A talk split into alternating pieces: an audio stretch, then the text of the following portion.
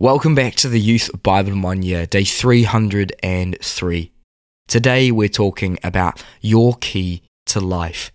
And we're going to be answering the question of what is the key to our getting our life sorted out? And what's our key to understanding the Bible? And also, what's our key to understanding God's character? We're going to find out all the answers in our Bible passages for today. Madonna said, When I was growing up, Jesus Christ was like a movie star, my favorite idol of all. Napoleon Bonaparte said, I know men, and I tell you that Jesus Christ is no mere man. Novelist H.G. Wells said, I am a historian, and I'm not a believer, but this penniless preacher from Galilee is irresistibly the center of history.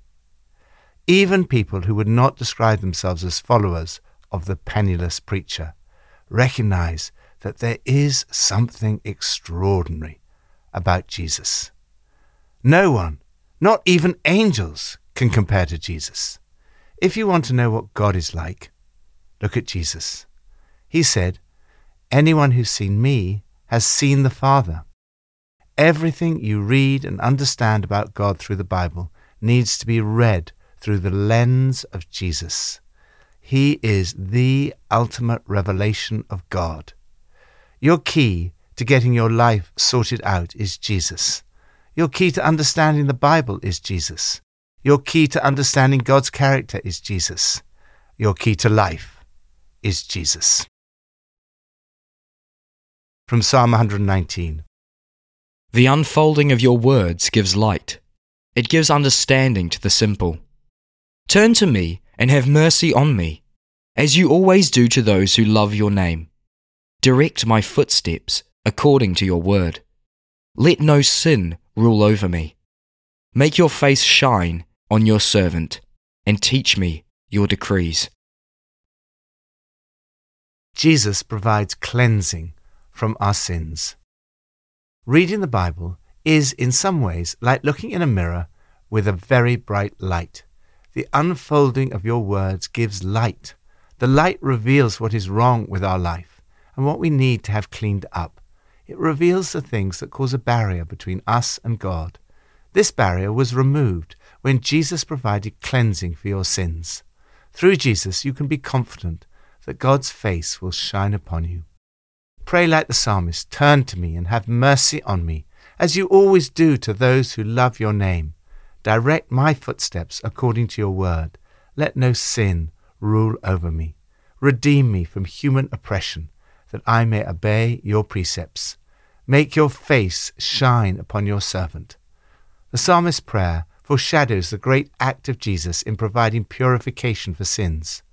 Through Jesus, always turn to God with confidence, knowing that He will have mercy, as you always do to those who love your name. Lord, thank you for Jesus. Thank you for your mercy. May no sin rule over me. Keep me from pride, anger, lust, greed, envy, prayerlessness, rivalry, and all the other temptations of life. I pray that you would make your face shine upon me today. New Testament from Hebrews 1. In the past, God spoke to our ancestors through the prophets at many times and in various ways.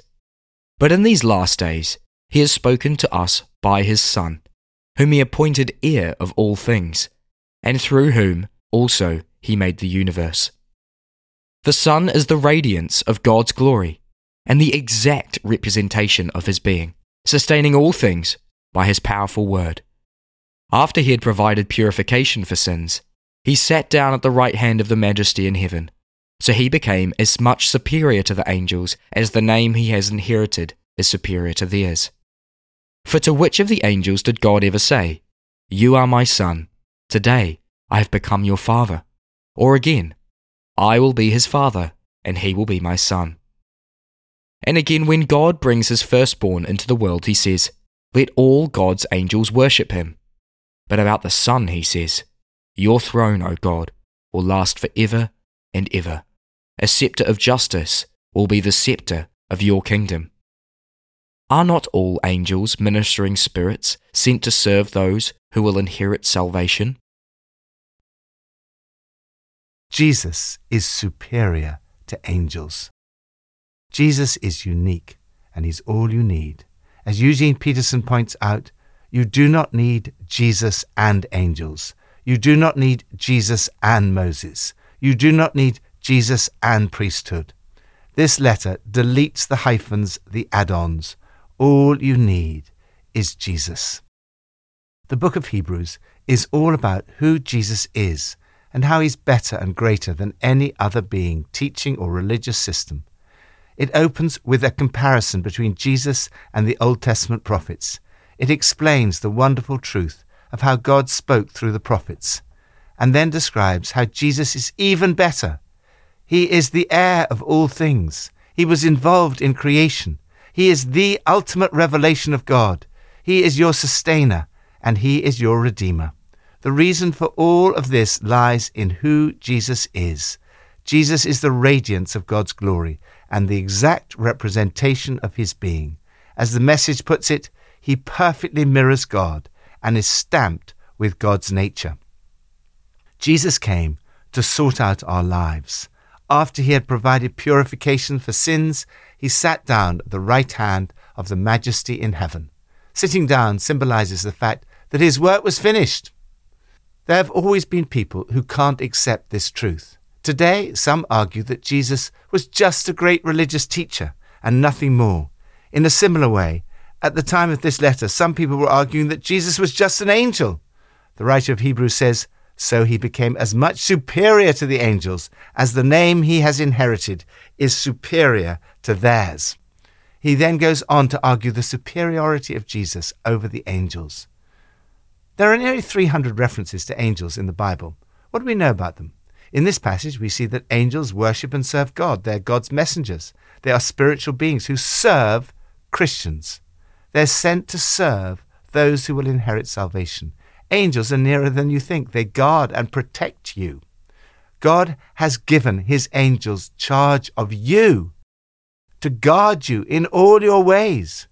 For example, an angel strengthened Jesus at Gethsemane. Each church has one but Jesus is far greater. The writer of Hebrews sets out seven passages from Old Testament scriptures to show the superiority of Jesus over the angels. All these passages are more than the answer to anyone who says that Jesus was only an angel, more likely today a great religious teacher. The peak of the argument is in Hebrews 1 8.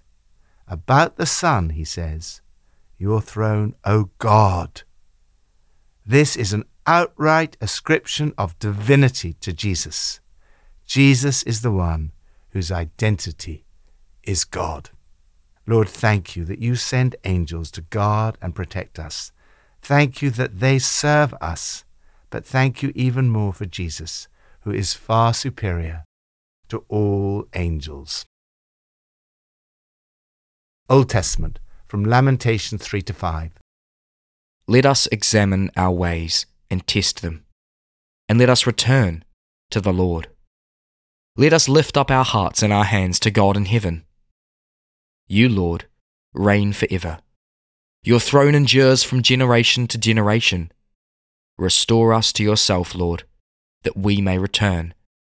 Renew our days as of old. Jesus is the anointed Messiah. The writer of Lamentation says, Let us lift up our hearts and our hands. The lifting of hearts and hands seems to go together in prayer. Raising hands in prayer is not eccentric or weird. It's the traditional form of prayer in both the Old Testament and New Testament. The writer calls the people to pray and says, Let's take a good look at the way we're living and reorder our lives under God. This is an important discipline in a life of faith. Ask God to reveal if there are any areas of your life that you need to change. If there are, then return to God in confession and repentance. Now, you know that you will be forgiven and your relationship with God will be restored because of what Jesus has done for you. This passage, like so many others in the Old Testament, points forward to Jesus. The writer of Lamentation says, You, O Lord, reign forever. Your throne endures from generation to generation. The writer of Hebrews says of Jesus, Your throne, O God, will last forever. Therefore, God, your God, has set you above your companions by anointing you with the oil of joy. Jesus is God's anointed one, the Christ, the Messiah. He is the one to whom all the scriptures point. People of God were expecting the Lord's anointed. The writer of lamentation speaks of the Lord's anointed. The Hebrew word for anointed one is mashiach, from which we get the word Messiah. He goes on to say, To you also the cup will be passed. Jesus spoke of the cup he would drink. Jesus was alluding to the cup of God's wrath against sin. God's anger is not like ours. It contains no element of spite, pettiness, or hypocrisy.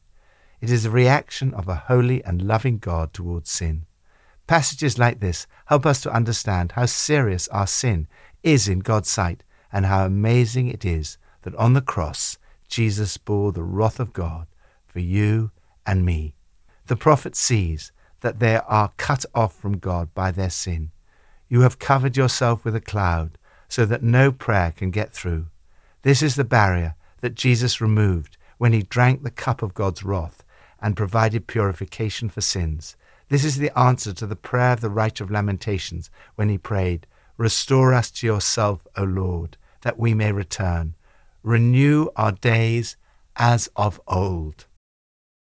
Because of Jesus, the Anointed One, and the one who drank the cup, God's presence is no longer covered with a cloud, and your prayers can get through to Him. You can lift up your heart and your hands to God. He will restore you and renew you. Although there are many words about judgment in the Bible, they can be read through the lens of Jesus, who revealed the true character of God and provided purification for your sins. Father, thank you for Jesus. Thank you that I can know and understand who you are through Jesus. Thank you that the key to life is in Jesus. Pippa adds Hebrews 1 verse 7 says, In speaking of the angels, he says, he makes his angel wings, his servants flames fire. And in verse 14 he says, Are not all angels ministering spirits sent to serve those who will inherit salvation? I have heard of unexplainable stories of rescue and remarkable intervention that may well have been an angel. It is hugely encouraging to know that there are angels descending from heaven, flying around helping those who are in desperate need of God. Let's pray. Lord, thank you that you are the key to life. Thank you that you give me the Holy Spirit to walk with you and walk like you in this world. Lord, I'm sorry for where I haven't trusted you.